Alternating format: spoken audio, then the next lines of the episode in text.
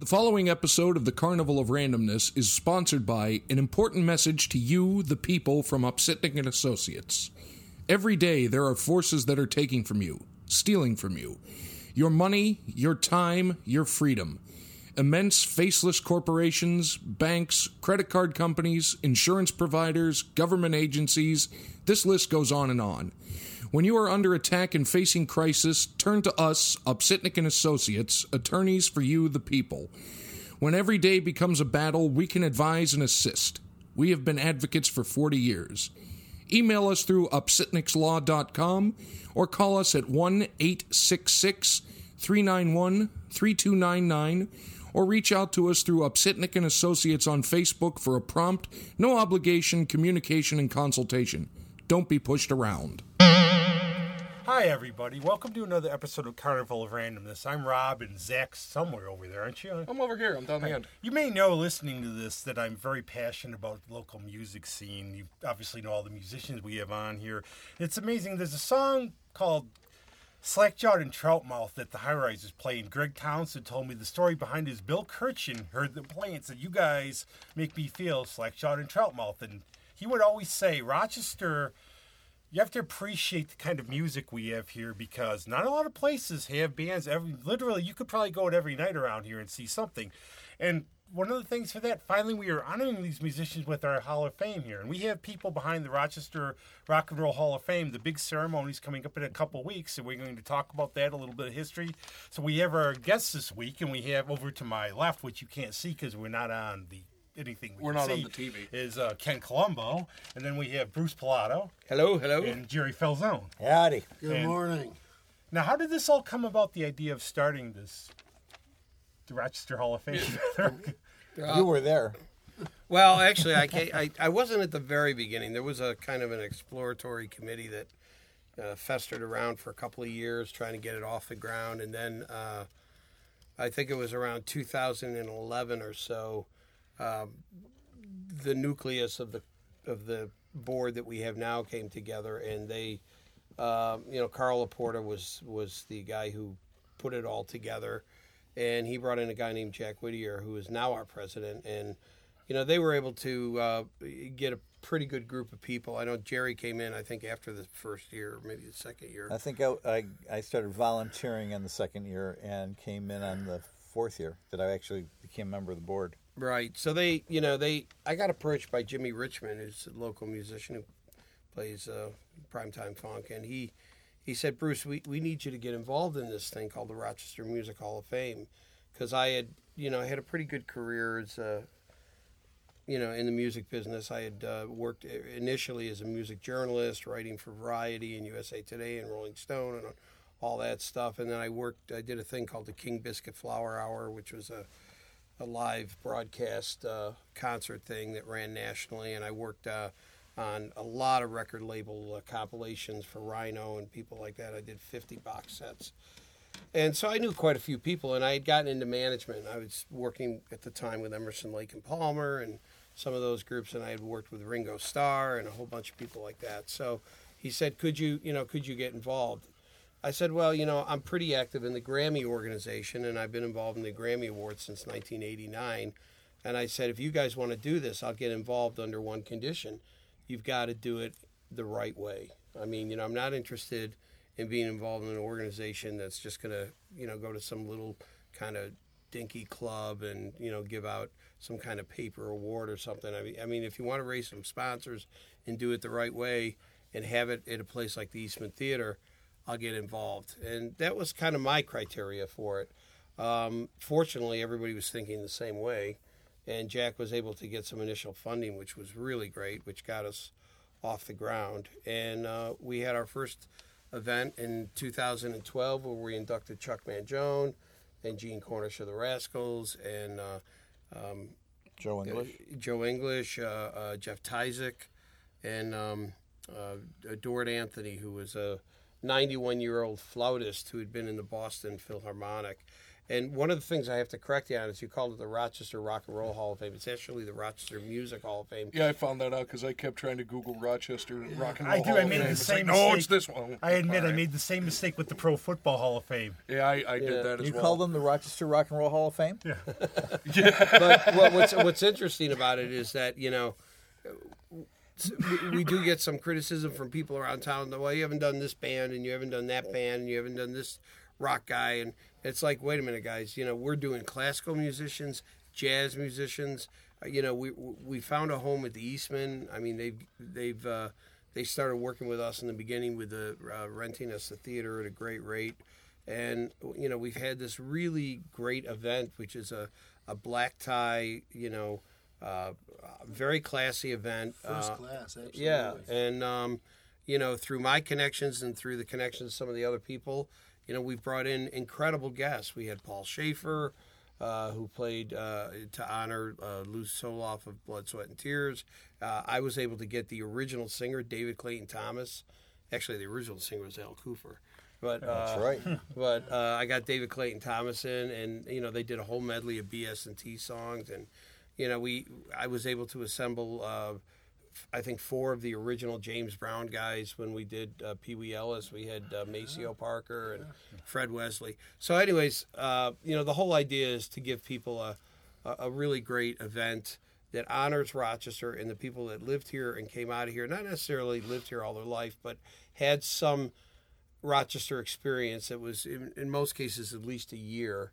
Uh, you know, a lot of them are Eastman people who were here for three or four years. Well, Tony Levin went there, didn't he? or not? Yeah, it's uh, Tony Tony Levin, Ron Who's Carter. Played, I mean, about 500 albums he's played Oh, on now. God. I think. It- It's it's amazing the amount of albums that guy has been on. Yeah, I mean, well, he what did, a talent He he did the last recording session with John Lennon the night he was shot. He was going to go on tour with them, I guess. If they were going to tour, Yeah. he was going to play with them. Right. So you know, we've just tried to take it to that level, and uh, last year it kind of uh, eclipsed with uh, Gadd and Levin, who we kind of inducted together because they had done so much together, and um, I called Paul Simon's office, n- never thinking he would come to Rochester, just saying, could we get a video from you that we'll show, you know, before they're inducted, and uh, and then I had to explain what it was and what we were doing, and his uh, assistant Juanita called me back and said, Paul wants to know if he can come up and play there. I think oh, what people that's don't. cool. I think what people don't realize is being musicians. They realize how important having quality behind them is, and maybe people who just listen to like a Brian Wilson, like Pet Sounds or something, don't realize the Wrecking Crew or anybody that there are people behind the scenes that might not get as much attention, but they're putting the music together. Well, people have no idea how much Al Jardine did for that band. I Oh, mean, he, he doesn't get much credit at all, but he found the song Sloop John B, which was a top 10 hit for the Beach Boys, came to him from the Kingston Trio, and he was into folk music. And he arranged the song and said, hey, guys, why don't we do this? And it ended up being, uh, you know, one of three big singles off Pet Sounds. Um, so, anyways, we, you know, we get into that, but uh, Jerry can kind of elaborate on maybe uh, what we've done with some of the local people and how we're trying to embrace those people. Oh, excuse me. Yeah, we we've uh, actually done a lot. I'm one of the, before we even get into the induction part of it. Um, I think we counted well over 200 musicians that have played on on the Eastman stage with the Hall of Fame, and um, maybe 30 of them were people that weren't from Rochester. So we'll we'll hit people from you know, from the rock and roll side of Rochester, classical musicians from Rochester, certainly a lot of jazz musicians. But then we've also inducted people who had a very, very strong ties here. Chuck Mangione for one, Gap Mangione for another, Batten uh, Don were, were two other ones. And these are people that actually made their career in Rochester before before going out and and really making a lot of noise in different uh, different genres of music. So the things that the people that we've honored in in this market has been pretty pretty incredible, and the way that we've been able to bring a lot of people um, who are still out there being your local gigging musicians on that stage, and um, just getting them exposed to a large audience has been phenomenal. We also inducted um, the Penny Arcade, a lot of a lot of radio people like uh, Jack Palvino, Nick Nixon uh, Uncle Roger. And when we did Uncle Roger, we had an all star band come in, all people that played from the Penny Arcade. Some people from my band was were in that, which I was really really proud of because you know Roger had been such a great friend to all the local bands while he was alive, and, and it was just a wonderful thing to be able to uh, to honor him in that way with people that I know he would have loved to have on stage. Roger was. I knew Roger. He was just a sweet man. He He's a wonderful so guy. much and. Literally, we were talking. I think the last time I saw him was actually at a Ramones concert at U of R, and he was bragging about Van Halen's 5150 album of all things. He said he liked it. Last time I saw him was at Macy's. But I was one thing. One of my only personal stories is my mom used to play bingo with Gene Cornish's mom, so I got Gene Cornish drilled into me about how good he was.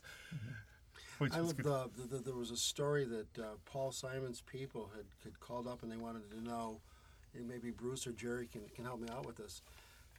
Who's going to be backing him at the at the show, and what's the band? And you know, they wanted to know the caliber of the band that was going to be, uh, you know, in, in back of uh, Paul Simon and, and the songs and so on. I sent him a link to the website for Primetime Funk, and he he loved the band. And I said, "Look, uh, I think he said I'm going to do two songs: 50 Ways to Leave Your Lover and uh, Late in the Evening, because those were the two songs that those two guys played on."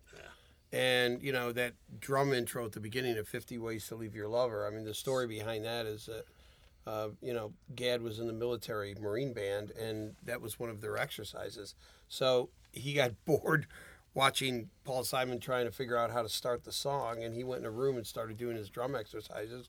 Paul Simon was walking down the hallway to go to the men's room and heard this drum thing and said, "What is that?" And he goes, "Oh, I used to play that in the military band." So these are all great stories that come out. when It's we- amazing. It does sound like things- it though. You Yeah. hear the the bang, the the drums. Wasn't it just? It was just Steve's birthday too. I think. Yeah, it was just bit. the other day. Yeah, and uh, and so, anyways, he calls up and uh, I gave him the link for Primetime Funk, and he said, "Wow, these guys are really good." Uh, and Juanita, his assistant, calls back and she says, uh, "Late in the uh, late in the evening, key of F and Fifty Ways to Leave Your Lover, key of G, or you know, whatever." and that, that was it. He goes like, "I said, well, do you need to talk to the musical director?" No, no, no, they'll be good. I'm not worried about it. Boom, but you know, and then they came, and they knocked, they killed it. They killed it that night. What's amazing too is just around here is the diversity of the music too, because you can go from this all the way from Son House to the Plasmatics, who are a little which we did. Yeah. yes. Uh, it's just amazing. Wendy, Wendy, we did. She, Yeah. she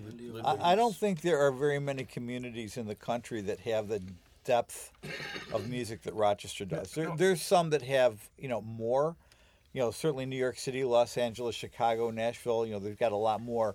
But the absolute depth of talent that we have for a city our size, I mean, we're we're so far beyond cities that are a lot bigger. I bigger would than tell us, this too. story. A friend of mine moved to Atlanta. I think Atlanta, big metropolitan city.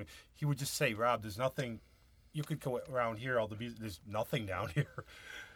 No well, local big rap, big yeah. rap scene in in Atlanta, but the the music scene is not what it used Yeah. to be. And that's what you said about cities. You know, if it's a big city, you're going to have a lot more people. So yeah, you're going to have more things. But yeah, like you say, for a smaller city like Rochester, I would think what maybe second, third tier city, population wise, to put out the amount of people. I think people we're the that 48th largest market in the country. That's, that's and the to put I out have. as the caliber, the not only the caliber but the multitude of people that Rochester has is pretty impressive. well, the Eastman has a lot to do with Well, that. right, I mean, you know, that's uh, I mean, there's some big Eastman alumni. Well, Well, real not, big not, names. I'm going to jump in on this because not only are there some big Eastman alumni, alumni, which is true, I spend a lot of time at the Eastman on a weekly basis. Uh, I'll be there today. The shows, the recitals, all these pieces that the kids have to put on uh, as a matter of their scholastic studies uh, are phenomenal. And I'm here to tell you that the shows that I've seen and the kids that I've gotten to know um, are phenomenal we will see in, in years to come. The, the, the, the fodder is, is there for uh, more Hall of Famers uh, in the Rochester market from stuff that's going on right now.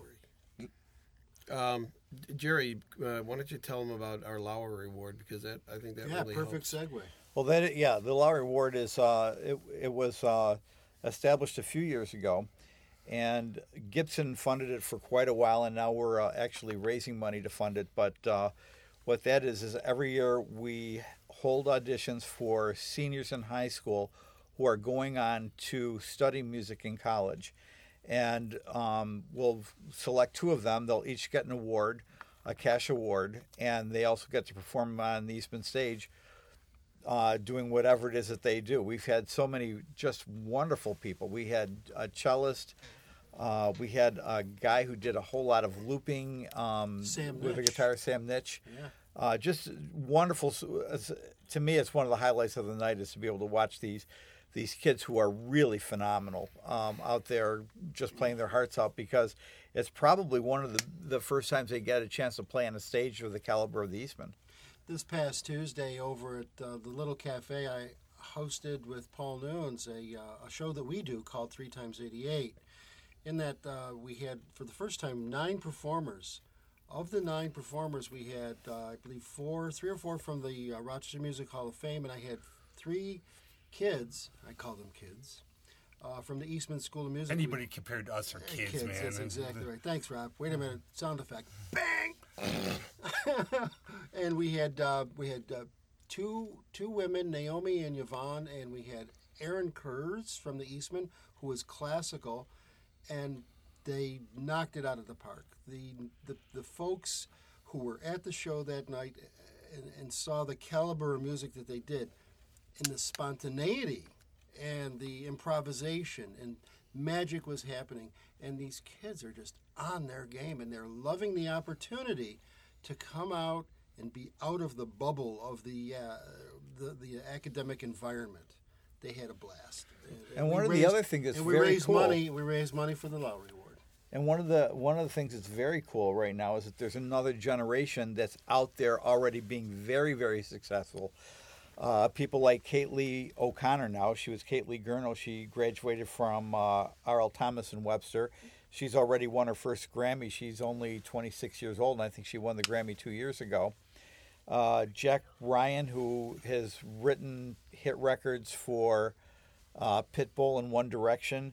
Teddy Geiger's been writing a lot of uh, hit records for people out in Los Angeles. I mean, it's just a what we've got for the next generation of people who can get in the Hall of Fame. I have that pride where one of the things I watch is wood songs a lot of times, and I Kate Lee was on it, and I just Mm-hmm. hey, it's Kate Lee, and it's just really cool seeing the evolution and seeing how that talent And comes if, up. and if I may, do you think also a lot of it, because of the success Rochester has, is because of the nurturing nature of the city and the community to the musicians, like you were describing the Lowry Award, and giving these high school kids an opportunity to play on such a stage, to really fuel the passion, like you know. So we kind of nurture musicians from the get go. Well, I'll tell you what. I'll, I'll jump in first if I could on that because I, I went to school for music. I was in all the music programs, uh, going through city schools back in the day, and we have never, ever, never let it um, fall to the wayside. The programs have always been there. The teachers have always been first rate. The instruction has always been great. We were taken to the Eastman Theater as little kids on the bus, and I think they still do this. And you know, I would see Howard Hanson conducting. You know, again back in Howard Hanson, one of our uh, One one of our inductees. Yeah, exactly right. And um, and and it's from a very early age, and it's uh, going to continue. Absolutely. I think this is going to be a very good year and a very good show. 'Cause you want to go through some Oh of yeah, the who we're I going think to we may as well year and talk about, the who's, people. who's who's getting in There this year. Because I looked it up, we have, uh, uh, and I, I apologize in advance if I miss a name, mispronounce a name, Jack Allocco. yeah, how want to talk about? We'll just talk about them individually. Yeah, 11 Emmy Awards, and apparently is the composer for The Young and the Restless and The Bold and the Beautiful, the soap operas you see on, what, CBS and NBC. And then I was trying to find the connection. He's a Nazareth graduate, and I believe a Nazareth trustee as well. and a Bishop Kearney graduate. Bishop Kearney. Oh, you went to yeah, Kearney? yeah. Yep. Well, see, there you go. Geez, you're an alumni. He credits his uh, teacher at Bishop Kearney, uh, Kearney uh, uh, Ray Shaheen. Shaheen, as being the, the big influence in his life, uh, musically. You know. And then we mentioned before Al Jardine is going in. And Rob, you have a good little Al Jardine anecdote. Well, I found actually Brian Wilson did his Pet Sounds tour here. He played actually at the same place you're having the ceremony, and it was an incredible show. But I happened to stay outside afterwards, and I met J- or Al Jardine. He signed ex- my favorite Beach Boys album. It's not Pet Sounds, it's Sunflower, probably. Though I love Pet Sounds. He signed it, and he wrote afterwards. how he lived here and he wrote his address down. Yeah. Yeah, which We is- have a picture. We could actually put it up on the show if we yeah, want. we can put it up. Yeah, But Jerry can speak to that because you're. Yeah, because I grew up uh, two houses from him. You know, so he he lived on Parkview Terrace, which is uh, in Summerville, right next to. eh, Right now, it's the Yacht Club Basin, the Rochester Yacht Club Basin. He grew up on the basin. At the time, it was the Rochester Yacht Club Swamp because they hadn't dug it out yet. But uh, my parents knew his family really well. They they were friends, and and uh, he he left here pretty young, but he actually learned how to play uh, music here. I think his first instrument was ukulele, and, and he, he, learned he was here. very proud of during the show here. He made, he said very proudly that he lived here. Well, you know, when I was on the road, this was a very cool thing. When I, I was on the road for quite a while, and every time I would come home, my parents would let me know that oh, the Beach Boys played here last week, and Al Jardine walked down the street. You know, and so I never got a chance to meet him because I wasn't around when he was here. I was I was always playing someplace else. But I'm really looking forward to getting a chance to meet him this time Oh. around. So. And his son's amazing too. If you heard, the- Yeah, son. His son sounds like early Brian Wilson. he does. I was I was actually saying, okay, it was the '60s. There's a lot of free love. Did you really talk to Brian? Because when they played "Don't Worry, Baby," no, he sounded like early Brian Wilson. Yeah. That was a good statement. I like that. I hell, I couldn't help myself. I find help that acceptable. Well, you know the the thing is, is that you know some of the people who've been critical of what we do, saying that we don't pay enough attention to you know the people from Rochester. Uh, I- somebody who shall remain nameless, uh, who was wrote about it in the local media, said uh, Al Jardine lived here for five minutes. Well, that's that's bull because he actually lived here, I think, six years or something. Um, In the early '50s, I ever. I mean, right Yep, Yeah. you have it written down on your I'll CD. show- yeah, and, and, and he credits Rochester with the beginning of his musical, uh, his interest in music. So Well, that is that's a really good thing to talk a little bit about because you know we do get some criticism, and the thing that the the people who do criticize us don't realize is that we're not necessarily a part of the local music scene because we really aren't. You know, we're we're part of the local music culture. That's a, a a big distinction because there are a lot of local music scenes here. There's the rock and roll scene, there's a classical scene, there's a jazz scene, there's the Latin scene, there's the hip hop scene. We have all of that I here. could actually speak to that where I was at the Rachmaninoff concert, which was a local, they had the local, and I was the Nazareth Ensemble this week. Yep. More of a punk band the other night. Yep. And then more, like, literally every night there's something different. yeah, a lot of diversity here, which is fantastic. And we've we've you know we've inducted the Rustix and Wilmer and the Dukes, and you know those were local bands that that um, you know they did well. You know I, I know that uh, you know they had uh, at least Wilmer had one hit record. Um, the Rustix had something that was in the top 200, top 100, something like that. They were also one of the first white bands signed to, to Motown. So, you know, they had some success outside of Rochester. But when they played in Rochester, they would get 4,000 people at a concert. When they would play, you know, in Pittsburgh, they might get 400 if they were, you know, but these were really solid local bands. And so, you know, we do look at everything on that level. And, um, you know, it, it it's a matter of taking the time to be able to, you know, get into the Hall It's of Fame. It takes really a while. Hearing the stories too, because I, I knew some people who knew math, and they tell me how they would do the old score GDs, but they'd also talk about when they opened the for the Ramones in Boston or in New York, these crowds and everything, and how cool it was. Oh, sure. Yeah, well, and we try to we try to shake things up too. Um, you know, the I think it was the third year we we had our ceremony. We inducted the House of Guitars, who you know really is an iconic uh, music store, but also the birthplace of a lot of bands. A lot of bands met at the Hog when they were buying instruments. It's like, oh, you play bass, oh, you play guitar, oh, you know, and that. And so we were trying to figure out, you know, it- we put this all star band together to, to, to honor them, which did include Gene Cornish. Um, but uh, you know, to open the show, we've always tried to come up with something that's really left of center. We try to throw people a curveball. Um, you know, my original vision for the show was to blend what they do with the um, Kennedy Center Awards and the Rock and Roll Hall of Fame. Kind of, you know, show a film and and kind of uh, you know uh, talk about the people and, and then have some kind of a musical thing.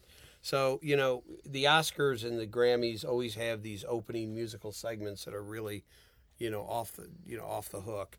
So for that year, I said, well, you know, I'm trying to think what song has probably been played more times than any other song at the House of Guitars. I said it had to be "Smoke on the Water." I mean, it, it, it just. The I mean, every every teenage every time I walk in that place, I hear somebody first. playing that riff. You know. Yeah. So I said, let's let's shake it up, and we actually got some great local musicians. We got Jeff Costco and Donnie Mancuso, who had been in Black Sheep with Lou Gramm and stuff, and kind of put an all-star local band together. And they opened the show playing "Smoke on the Water," just like Deep Purple, very traditional version. And halfway through the song, the doors in the back of the theater opened up, and down walked a marching band, and uh, we had a you know full-blown uh, the Empire State marching whatever they're called. So my friend, my friend Rob Mount played for Lou Gramm for quite a bit, and he's been playing locally for years. And he told the story about a musician, not from here, but some other place. He said that's how you got. They all went to music stores, and they would, oh, you need this, you need that. That was the connection. yeah. So that was the House of Guitars for the Rochester one. It was the birthplace of many of the. Oh, you're a bass player? Well, I'm looking for a bass player. Yeah. Well, you know, I, I we all take turns inducting different people, but I I inducted the Hog because I worked there when I was a kid, and you know I, I was in high school in the '60s and '70s, and it was great to to be at that place. I mean, it was like the coolest job in the world. I I was I was a complete music nerd. And my dad taking me down, there was one of the biggest trees going down to just explore there when I was a kid. right and you know what i said was that you know when when- you know when i was in high school you know around 1970 you know we, we didn't really have youth films i mean you saw a james bond movie that was like the coolest thing to see uh, you know we didn't really have much television. There weren't youth oriented shows. You might watch a music show like shindig or hullabaloo or maybe The see Monkees. or the monkeys or see the rock band that was on ed sullivan that week. We didn't have video games. We didn't have cell phones. We didn't have any of that stuff. All we had was music. And music was a thing that united everybody back then. It's what it's what stopped the vietnam war. It's it you know it, it was the it, it it spurred the sexual revolution. It was it was always about music. And you know i said you know that was our church uh, the house of guitars. That's where we prayed okay? Because we would go in there to worship the music and that's where you did it. So it was kind of cool and i think people kind of got that when when we talked about that. Um, Turntables and vinyl. yeah. Absolutely. but yeah, and looking at the the rest of the inductees, you're talking a wide breadth of talent. Uh, Christine Lavin, Lavin, folk singer. yes Um, I actually, she's one I've never actually I've heard of her, but I really couldn't explain much about her. Um, I don't. I didn't know a lot about her, but she she grew up, uh, was born in New York, but moved to the Geneva area. Went to uh, college in Brockport, uh, and has a lot of family in Rochester. And she just got involved in that music scene in the early '70s in Greenwich Village, uh, uh, where the places that Dylan came out of and all that, and and uh, was on Rounder Records and had a pretty good career. She's actually done, I think it's 24 Yeah, I studio albums. I think I think on the website it said she just released her 23rd or 24th. I hear 24th about Rounder album. Records a lot Right. now. My friend Michaela Davis is Yeah, on there a now. All these other, it seems like it's really good. right. I've actually, I'm sorry, I've actually seen Christine perform. She was over at um, Unitarian on Winton a couple of years back. Uh, my sister was in from Boston, and we all went to, to see her. I did not know of her at that time, and my sister introduced me to uh, to Christine. Met her after the show. She's coming back to Rochester to come to the induction ceremony Yeah. on the 28th from Boston to see her friend get inducted. So Well, she, I, I think maybe about in the 90s or early 2000s, she organized a kind of a folk supergroup of folk women. And I think it was kind of in response to what was going on um, with Sarah McLachlan's tour there that she had, the uh, Lilith Fair. But uh, it was called Four Bitchin' Babes. And it was her and Patty Larkin and a couple of other female folk singers. And it's still going today. They're not all the original people. Uh, she kind of has a revolving door thing, but uh, she goes out and does that, and then she d- does her own stuff. And her songs have been cut by a lot of famous people, and uh, she's very talented and she's very politically active. So I think uh, that'll shake things up a little bit. Um, Oh, You know, cage rattling. Yeah. Cage rattle. Cages will be rattled. Some of our conservative uh, Oh, geez. people may not enjoy what she has to say. You'll say. hear the collective gasp Yeah, throughout the audience. we shall see. Then then we had uh, Jeffrey Springett. Springett?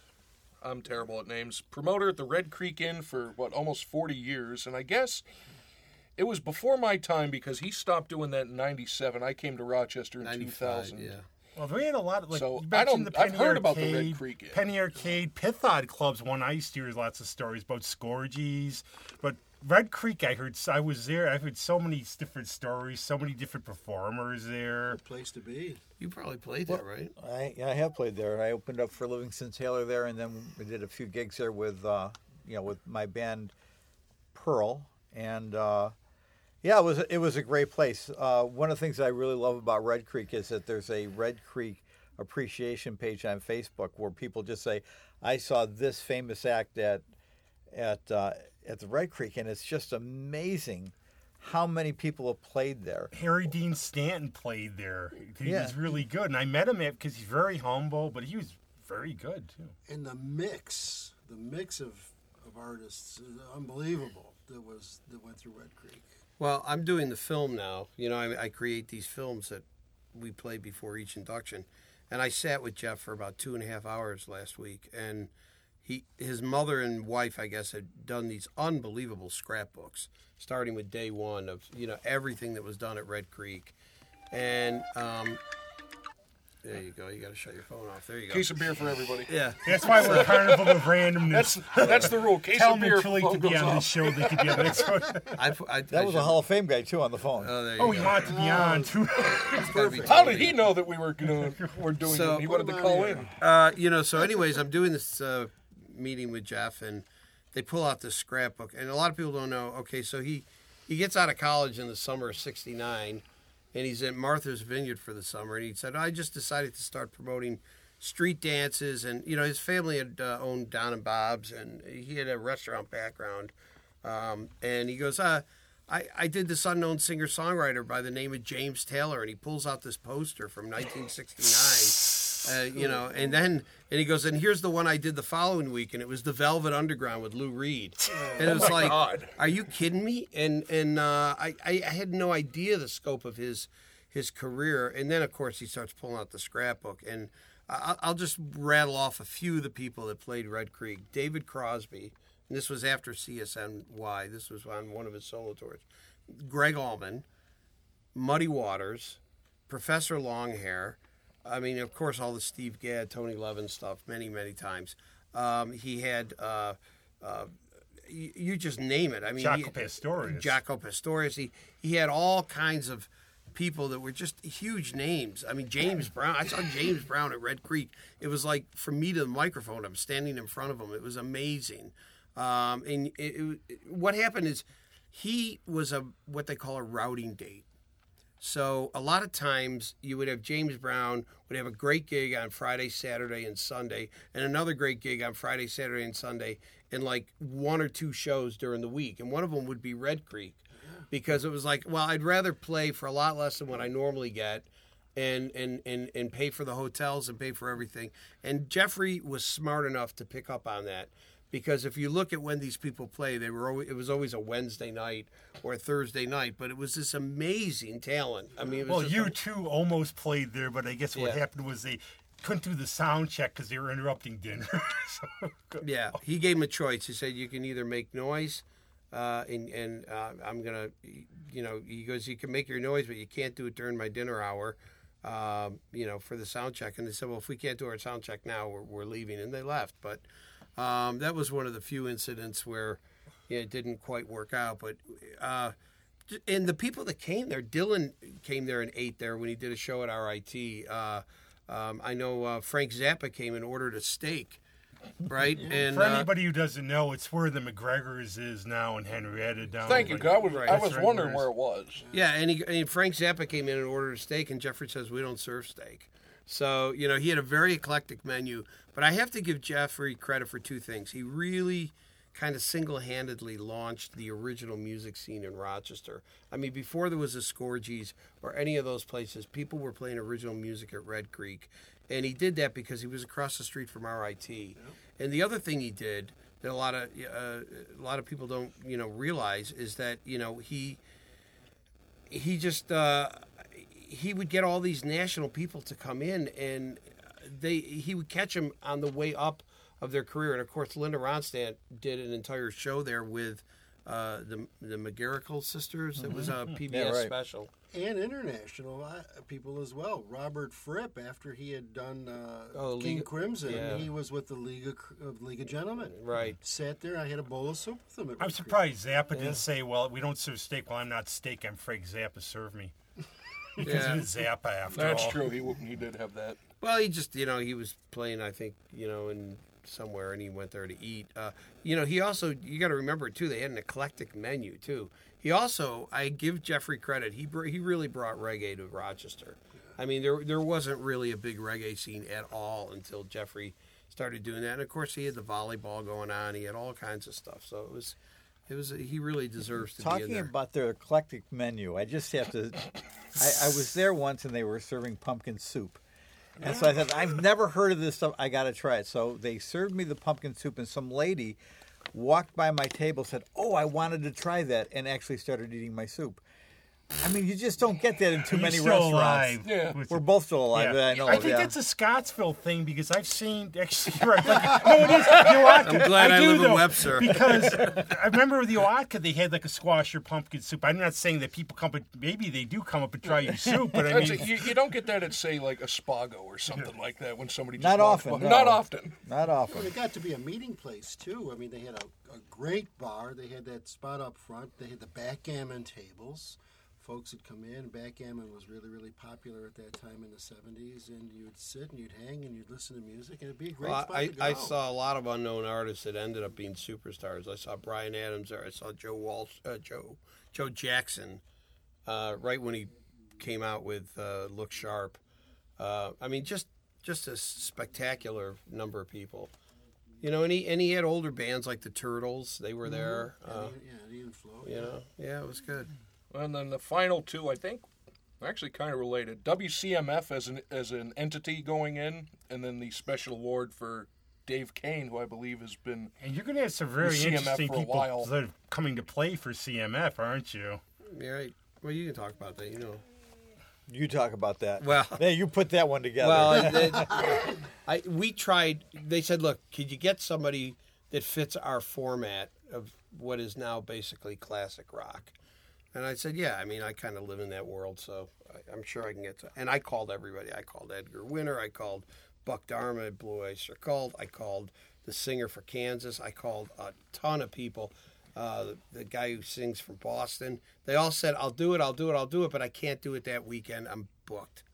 So uh, I decided to do kind of what we did for the House of Guitars. We put an all-star thing together, and I got Carmine, a piece who's in Vanilla Fudge and played with Rod Stewart, Jeff Beck, and uh, Ozzy. Um, we got Tony Franklin on bass, who's played with Pink Floyd, Whitesnake, um, and uh, he was in a group called The Firm with Jimmy Page and Paul Rodgers. Um, I um, I was able to get Bumblefoot, uh, who was in Guns N' Roses for eight years. His name is Ron Thal. He's phenomenal, um, and he's going to be the new guitarist in Asia, which is a band I uh, co-manage. And then uh, a local guy who has been living in Toronto for 30 years, Phil Naro on vocals, and our own Andy Calabrese from Primetime Funk will play the keyboards. So they're going to do kind of a medley. I don't think I've heard him, but he's probably pretty good. he's pretty Yeah, good, yeah. I think so that guy might be pretty good. we're going to do. Uh, Hell of a nice they're they're going to do some Guns N' Roses. They're going to do Here I Go Again from White. Carmine Appice, I've just been reading his book, and if you haven't read it, it's a hoot. Tell him that if you see him there, because it's really just Slept with- stories. slept with 4,500 women. Oh my According to goodness! him. But he's had the rock and roll life, I'll tell you. Good lord. And the thing I have to say from all you young folks out there listening, that you have to remember these days you can get music everywhere. But back in the day when you were my age, like ninety or so, like in the nineteen seventies, you had to go look for it. And CMF was really different. I remember Spark Hicks, Yeah. but you would turn that on. They would play whole albums. They would just freeform it, and you couldn't In get the it. They used to have live concerts on CMF Yeah. all Oh, the time absolutely too. did. They and they were Your phenomenal. King Biscuit Flower Hour. I remember that. one. Well, no, they they these were local original acts that they would put on the air. Layton that Avenue would- studio. uh, yeah, right at their studio, and uh, um, I got to do three of them. And what blows me away is I listen to them now, and the quality, the recording quality, was really outstanding. I mean, to this day, they still sound really good. the things that you could do back back then. You know, Rob, you had mentioned that you had to go out and search it. I recall my CMF story uh, years ago. Emerson, Lake and Palmer coming on the scene. They were just putting out uh, pictures at an exhibition. A friend of mine had secured the first copy that hit Rochester. It hadn't even hit the, the, the stores yet. It hadn't hit the studios. You mentioned Spark Kicks you could call the guys up on the phone, talk, hey, yeah, come on down. Now, I lived around the corner from Layton Street. One o'clock in the morning, we get in a car, we go down to the studio. We got, we got, oh, he, oh, he used to. Yeah, I know that. I know We- that. your brother Mark, Yeah, Mark and yeah. I did a concert at CMF. Uh, we were playing mini mugs and whatnot. So yeah, we sp- we we, we spun uh, pictures in an exhibition for the first time in Rochester with Spark Kicks in the middle of the night at WCMF Studios. And I won my Layton only time I ever won concert tickets was to the New Riders of the Purple Sage and the Outlaws in Buffalo. From they said be number five or something caller, and I just called them up and won. So I had my mom go up to the studio and pick them up. Well, I'll tell you, t- t- if I can just jump in here, two stories on that. First of all, in CMF, they were the first. Uh, they, they started in 1969, it's their 50th anniversary. They were actually started by a bunch of engineers from General Dynamics. They, those were the guys that originally uh, got the thing up and going. Uh, but what was interesting, they're one of five radio stations in the United States that has never changed its name or never changed its musical format. They've played basically rock and roll, uh, album oriented rock and roll since 1969. And there's only five stations in the United States that have kept that uh, the same format and the same call letters. So I think that the you know Well that's quite an deserved, yeah. achievement. But uh, just I got to jump in on your Emerson and Palmer story because I've I've been involved in the management of the band since the '90s. Uh, the funny story about uh, Pictured in Exhibition is, of course, it was the first time a rock band recorded a complete classical, Classical piece, piece, of yeah. work. And of course, Carl and, and Keith both went to the Royal Academy in London, and they were classically trained guys. Keith and, and Carl both had a lot of jazz. Greg was in King Crimson. They had a lot of classical influence, and they had the Mellotron and all that stuff.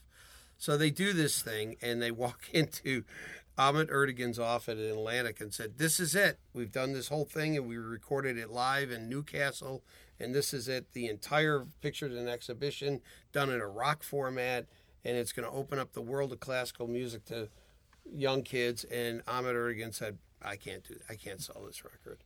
I can't do anything with this. I'm sorry, guys. I'm just, you know, you're still under and a miss. contract. Go back and make me a, a, a typical Emerson, Lake and Palmer album.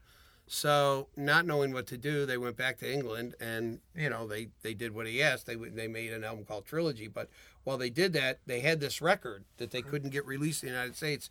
In England, it got picked up by Island Records. It sold fifty thousand copies as an import in the United States.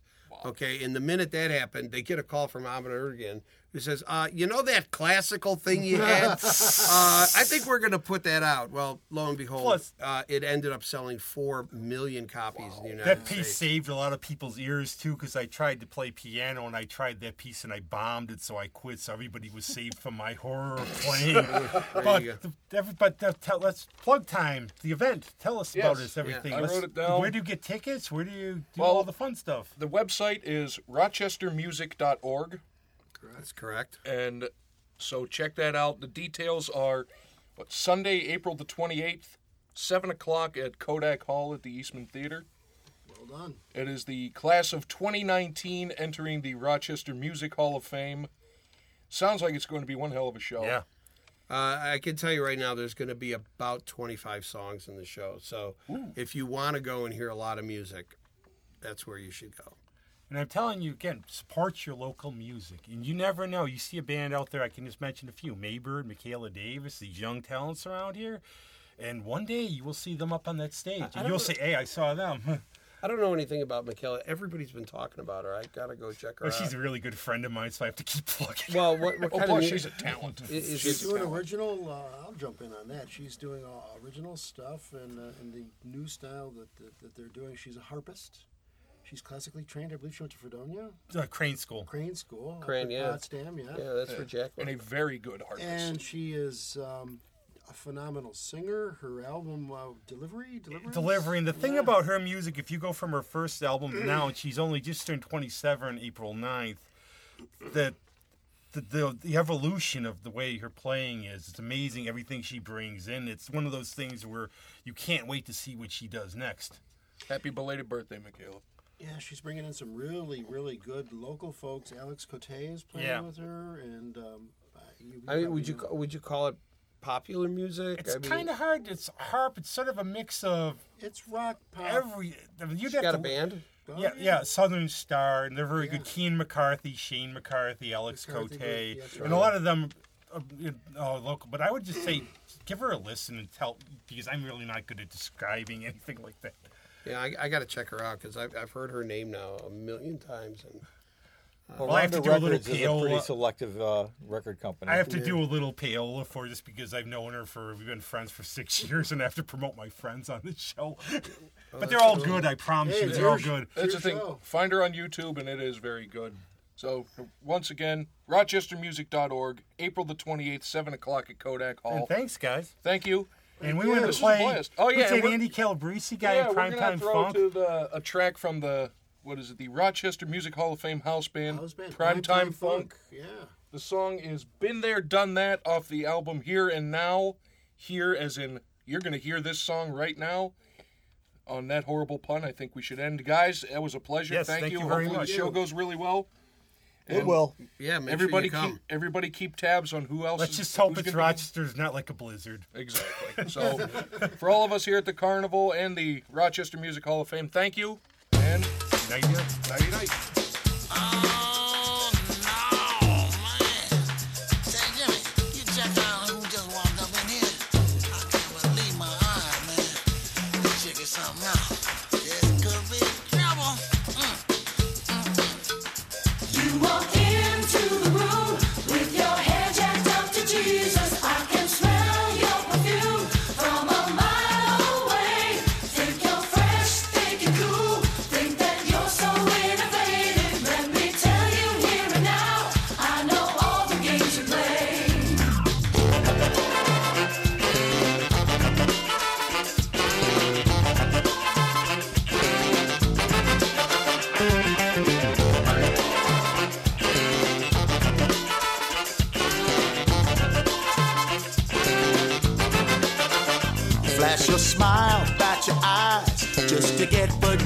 Desire.